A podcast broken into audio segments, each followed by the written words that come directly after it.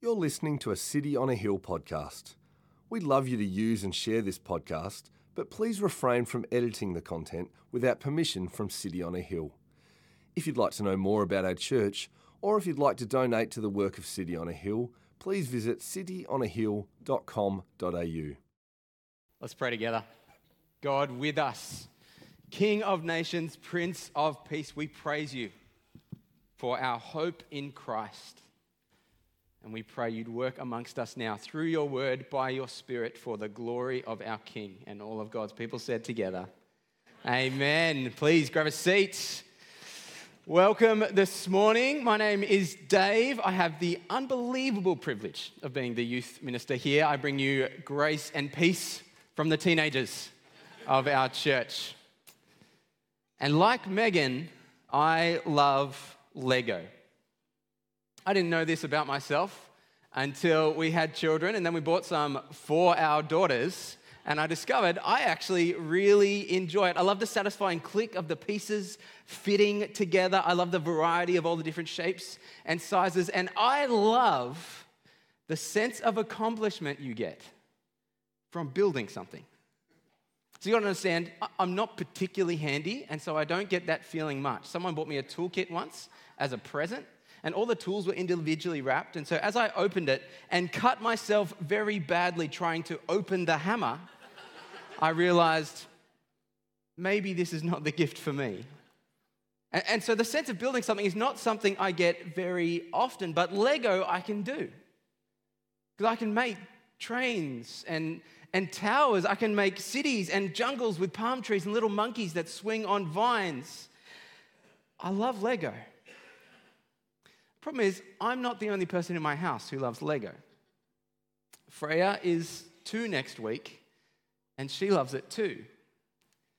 The issue is, we love Lego in different ways. I love the feel of the pieces clicking together. Freya loves the as you pull them apart. I love the many creative shapes, the vibrant colors. Freya loves the taste of the pieces. This point, it's important to say we're mostly using Duplo, okay? So, not a choking hazard. I'm a great dad. I love the sense of accomplishment I get from building my great city. And Freya loves the look on daddy's face when she destroys all my hard work. Because you see, I nearly had it. It was almost perfect. I almost had everything exactly where I wanted it. And then Godzilla turns up and ruins everything. And I must admit, that hurts way more than it should. It, it, it, kills me. A little part of me dies. And, and it makes me wonder why does that hurt so much? It's a pretend city. This is a higher than reasonable level of frustration. What is going on in me? Well, here's my theory it's that I long for a moment, just a moment, where everything feels like it's in the right place where the colors match and the buildings make sense and it, it just feels finished. Even if it's my pretend little town, that, that's a feeling I ache for. You know that feeling? You know that longing? Maybe you've had glimpses of, glimpses of it where everything is in the right place. Well, the Jewish people have a word for that feeling shalom. Roughly translated, the word shalom means peace, but, but that doesn't quite fully capture it because when we think peace, we normally think the absence of conflict, right?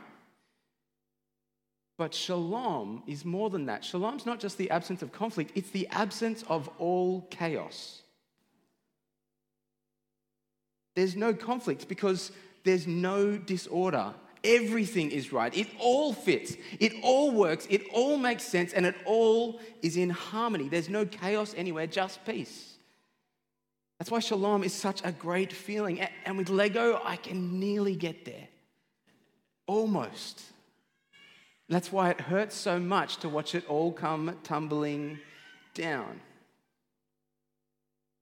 So, in my more reflective moments, as I wonder why I'm so upset about this Lego, I realize maybe this frustration taps into something a little bit bigger than plastic blocks.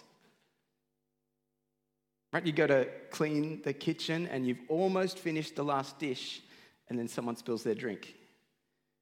I start to wonder will there ever be shalom in this kitchen? I go to work and I just want to get to the end of my to do list, but the emails keep coming. And I wonder will there ever be shalom in this job? We long for it in relationships, don't we? Just once, we, we want to go to that family reunion where everything is just right and everyone gets along the whole time. But, but usually it's only a matter of time until someone gets tense. Someone gets stressed, someone gets angry, and we start to wonder will there ever be shalom in our family? We just long for it everywhere, don't we? In our world. And yet we open our news feeds and see news of wars and rumors of wars. We drive to church and see that the Barwon River does not look the way it's supposed to look this week. And I just get this overwhelming feeling that things are out of place. Something is not right. Th- things are not how they're supposed to be. And you don't have to be particularly spiritual to feel that. Because as all of us look at the world, all of us can agree things are not quite how they're supposed to be. Even if you believe that the world's some sort of cosmic coincidence, just a collision of atoms without cause, and you're welcome to believe that.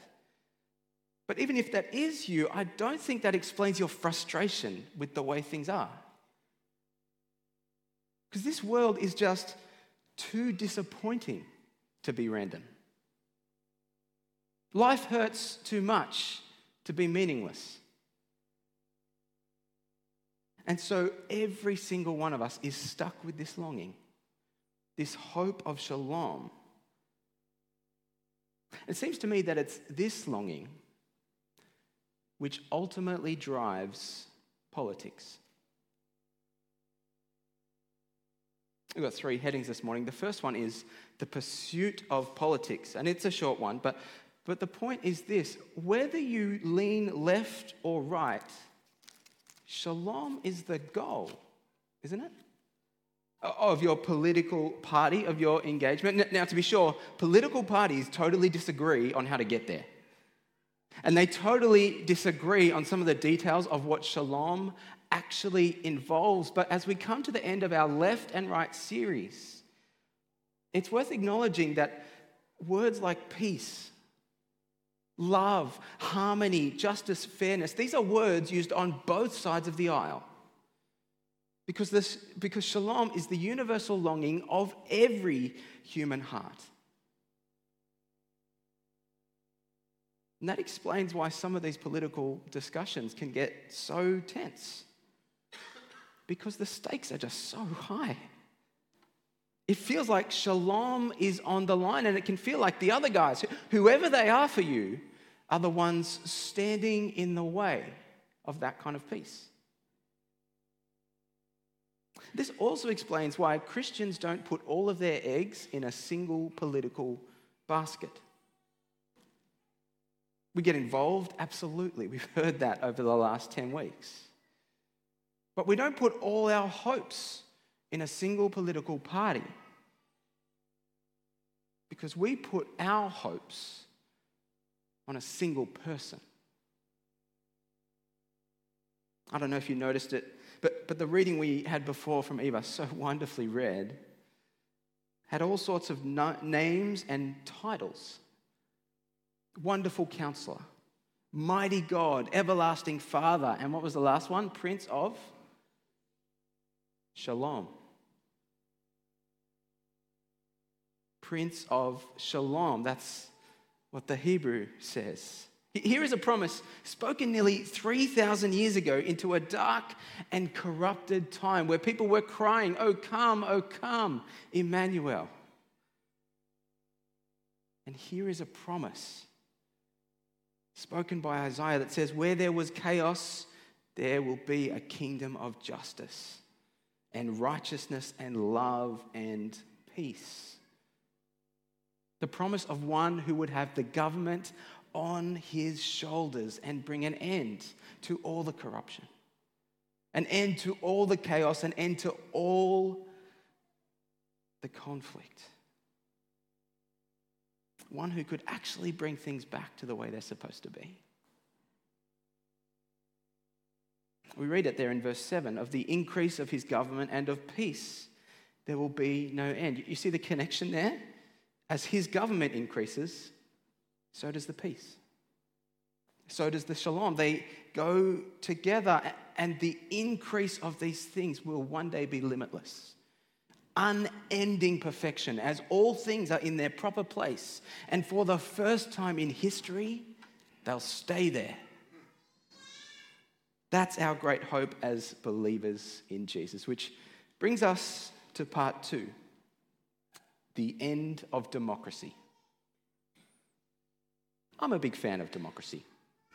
I'm not down on it at all. And I do think we should be just so grateful for what we have.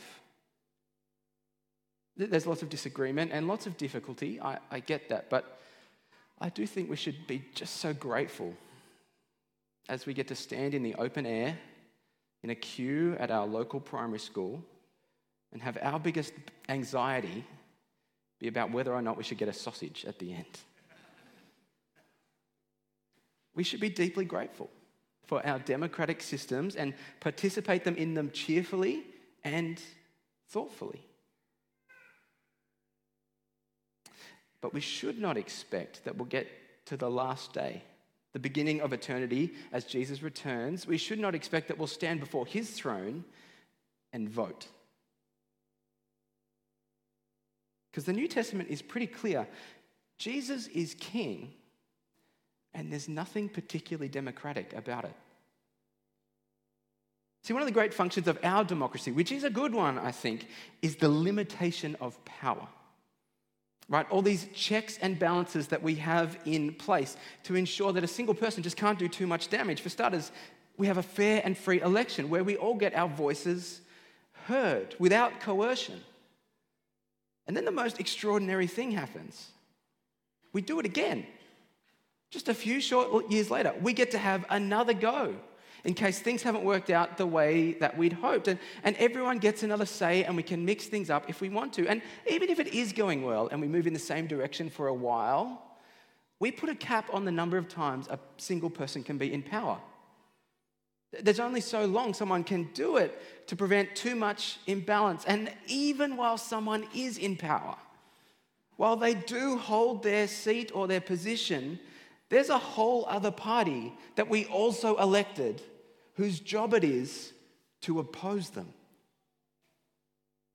There is a whole other party whose job it is to provide accountability, to provide transparency, and to prevent someone selling the farm. That's our system.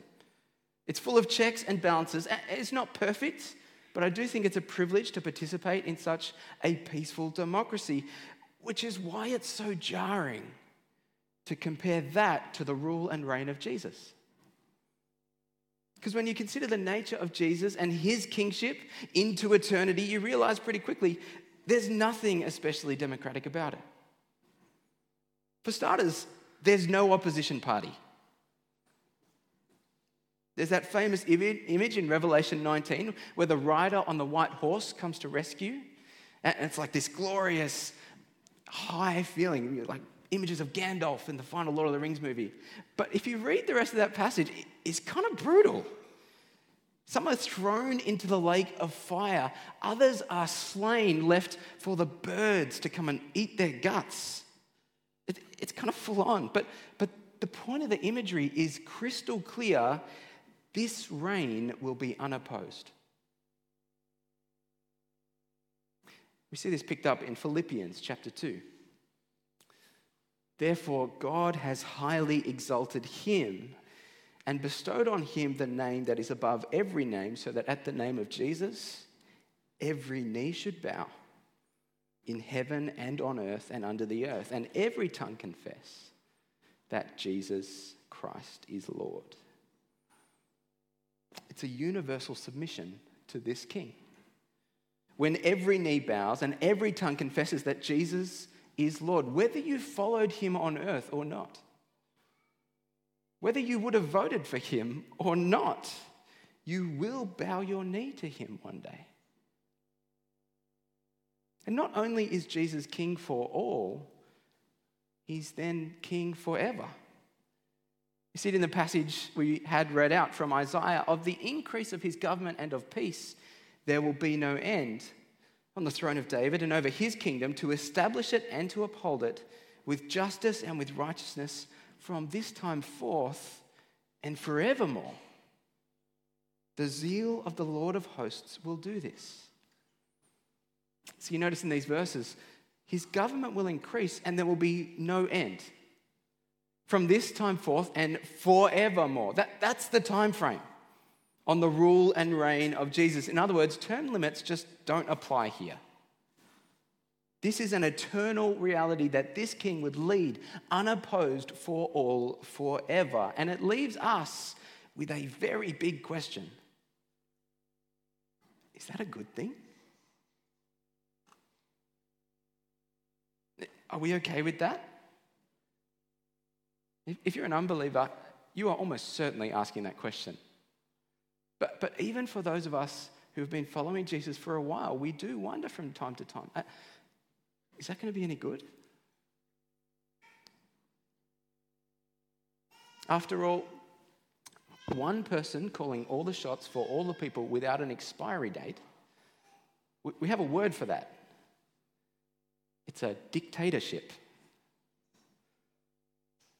And it's fair to say that through human history, dictatorships and shalom don't often go together.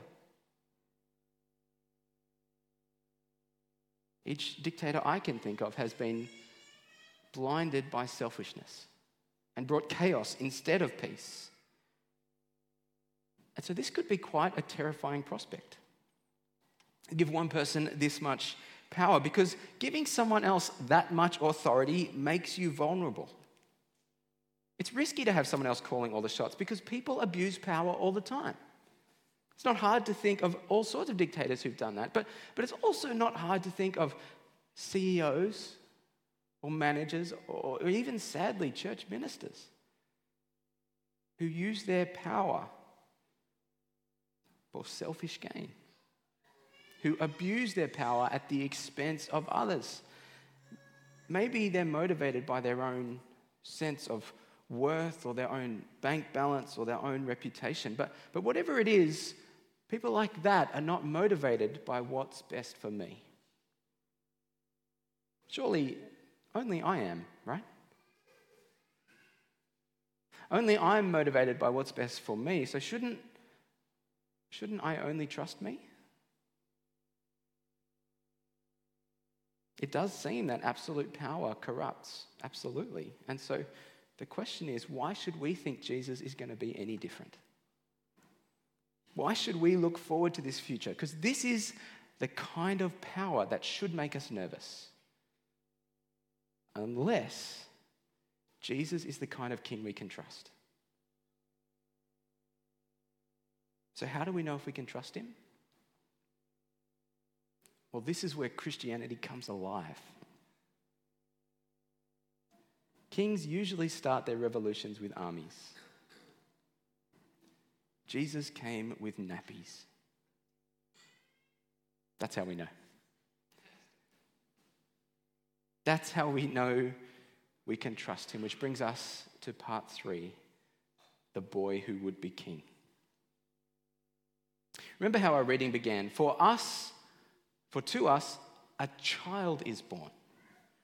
To us a son is given, and the government shall be on his shoulder. This promise points towards Jesus, and the staggering thing about this Jesus is the way that he came to become our king. He came as a child. He made himself vulnerable. He made himself killable. And he did it for the sake of others, for the sake of us. In Philippians 2, we read, Paul says, Do nothing from selfish ambition or conceit, but in humility count others more significant than yourselves. And that's exactly what Jesus did. Paul goes on, have this mind among yourselves, which is yours in Christ Jesus, who, though he was in the form of God, did not count equality with God a thing to be grasped, but emptied himself, taking the form of a servant, being born in the likeness of men. The infinite took on finitude, the omnipotent took on weakness. Jesus, God Himself, takes on vulnerability by becoming human he takes on flesh, he empties himself. And his vulnerability just doesn't stop at the manger. We read on in Philippians being found in human form, he humbled himself by becoming obedient to the point of death, even death on a cross.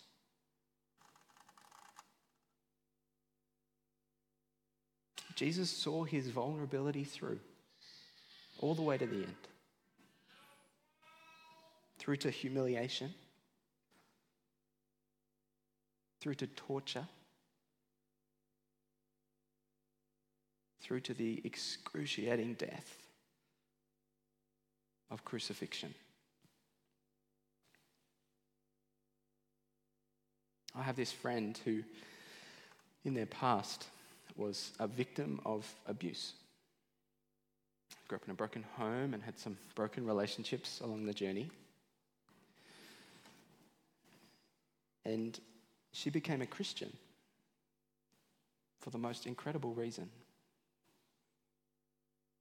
She says, When I discovered that Jesus knew what it was like to be hit And when I learnt that He did that for me, that was all I needed. When I discovered He knew what it was to be hit and that He did that for me, that was all I needed. Now, she wasn't kidding. She didn't realize that eternal life was part of the package for some time. It was a good day when she discovered that was thrown in as well by becoming a Christian. But, but that was all she needed. That was what she needed to know to know that this is a king she could trust. And that's how it's supposed to work. It's right there in Philippians 2. Being found in human form, he humbled himself by becoming obedient to the point of death, even death on a cross. Therefore, God exalted him. For that reason, God has highly exalted him and bestowed on him the name that's above every name, so that at the name of Jesus, every knee should bow in heaven and on earth and under the earth, and every tongue confess that Jesus Christ is Lord to the glory of God the Father. Because he died for us, therefore, he's a worthy king. Most kings come in on chariots. Jesus rode in on a donkey. Most kings wear a crown of jewels. Jesus wore a crown of thorns. Most kings ascend to a throne. Jesus was lifted up on the cross.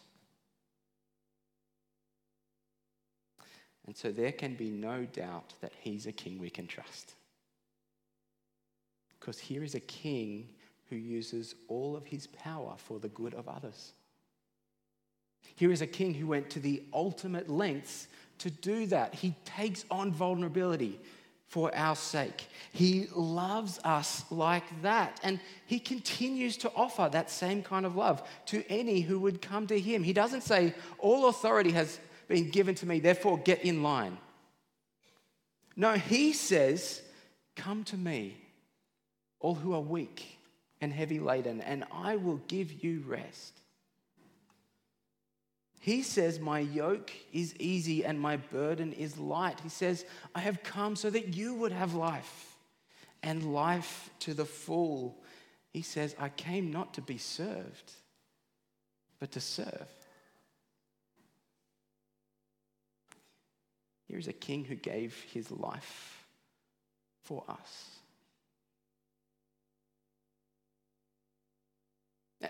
And think about what eternity will be like.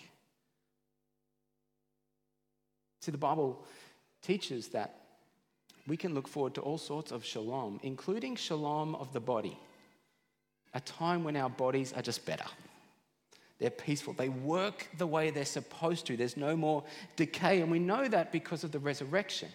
We'll all get newer, better bodies because Jesus has one. But there's something incredibly surprising about the fully realized shalom body of Jesus. He's got holes in his hands.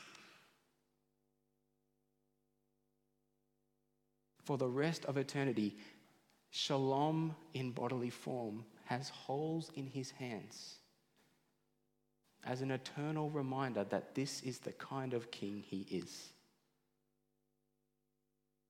One who would give everything for the sake of others. This is the kind of king we can trust. And so we wait. We wait for this king to return and bring with him the fully realized kingdom of shalom. When shalom will sweep through the earth like a tidal wave, we wait, we hope for that day. But until then, we don't just sit around. As those who wait for the day, there's a few things we want to do to wait well. Here's three ideas to finish. The first idea is pray for our political leaders, won't you?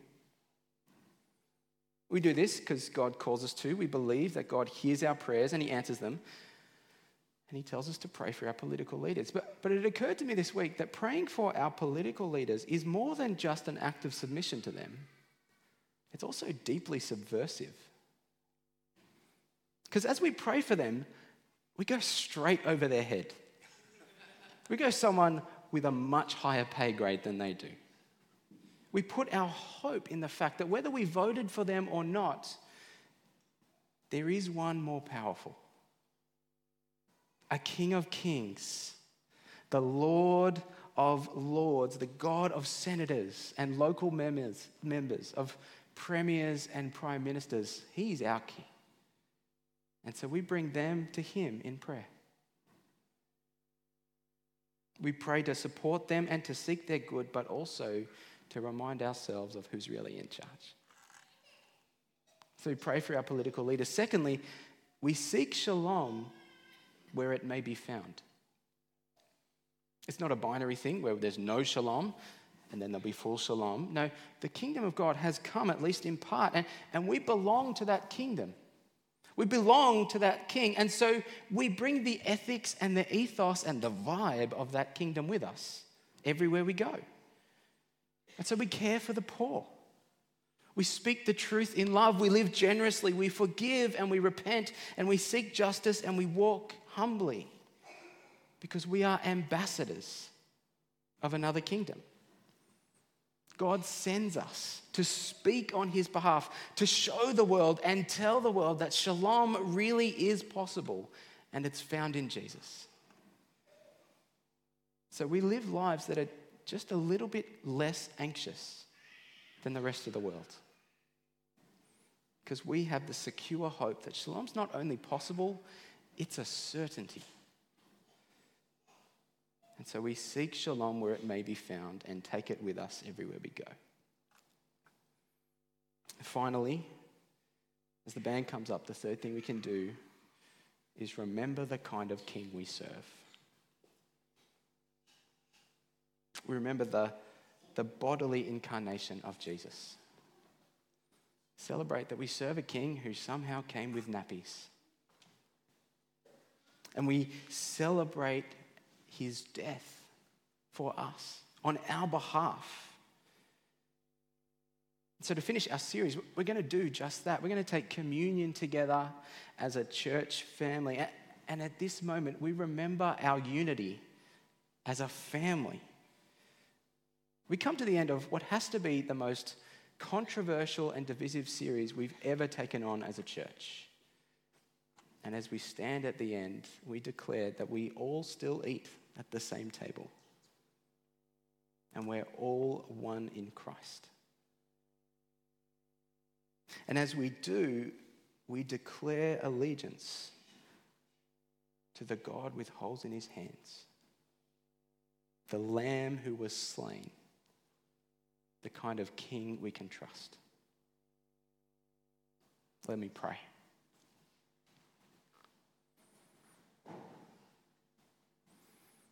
Lord Jesus Christ, we are humbled by your humility.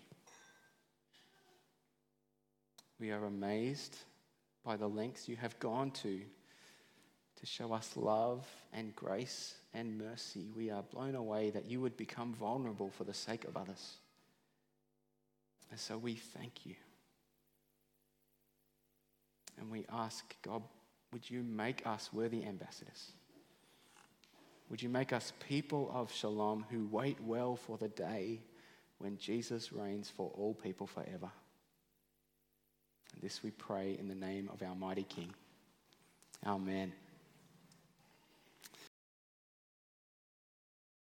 Thank you for listening to our podcast.